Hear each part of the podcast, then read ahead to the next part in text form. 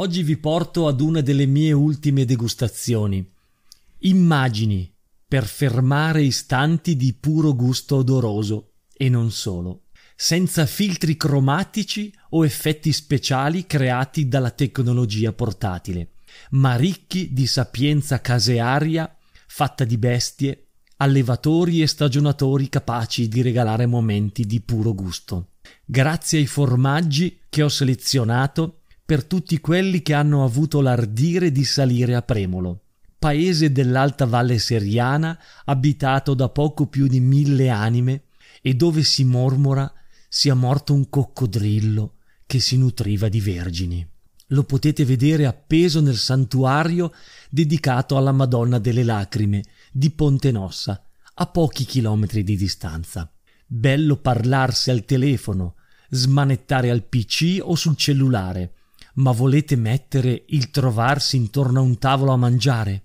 È uno di quei momenti che si ripetono spesso durante il nostro passaggio sulla Terra e a volte è più speciale di altre, come in questo caso.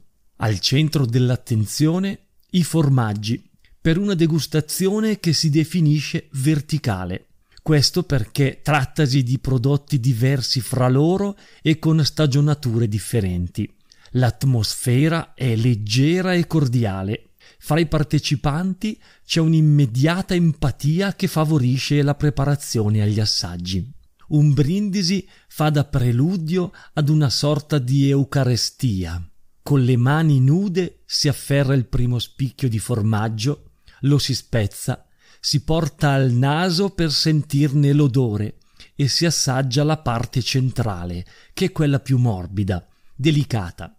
Poi si mastica, si schiaccia contro il palato, si lascia sciogliere dolcemente in bocca mentre sprigiona i sapori che si avvertono grazie al passaggio attraverso il naso e si manda giù. Poi tocca all'assaggio della crosta, che è più saporita. Gli odori vanno da quelli più semplici del latte fresco, erba appena falciata, spezie e latte bollito, a quelli dell'ammoniaca sprigionata dei formaggi erborinati. Per staccare i vari gusti, oltre dell'ottimo pignoletto, ho voluto servire un'insalata russa e in conclusione un assaggio di una torta ai più sconosciuta, che arriva dalle tradizioni liguri, la pizza dolce.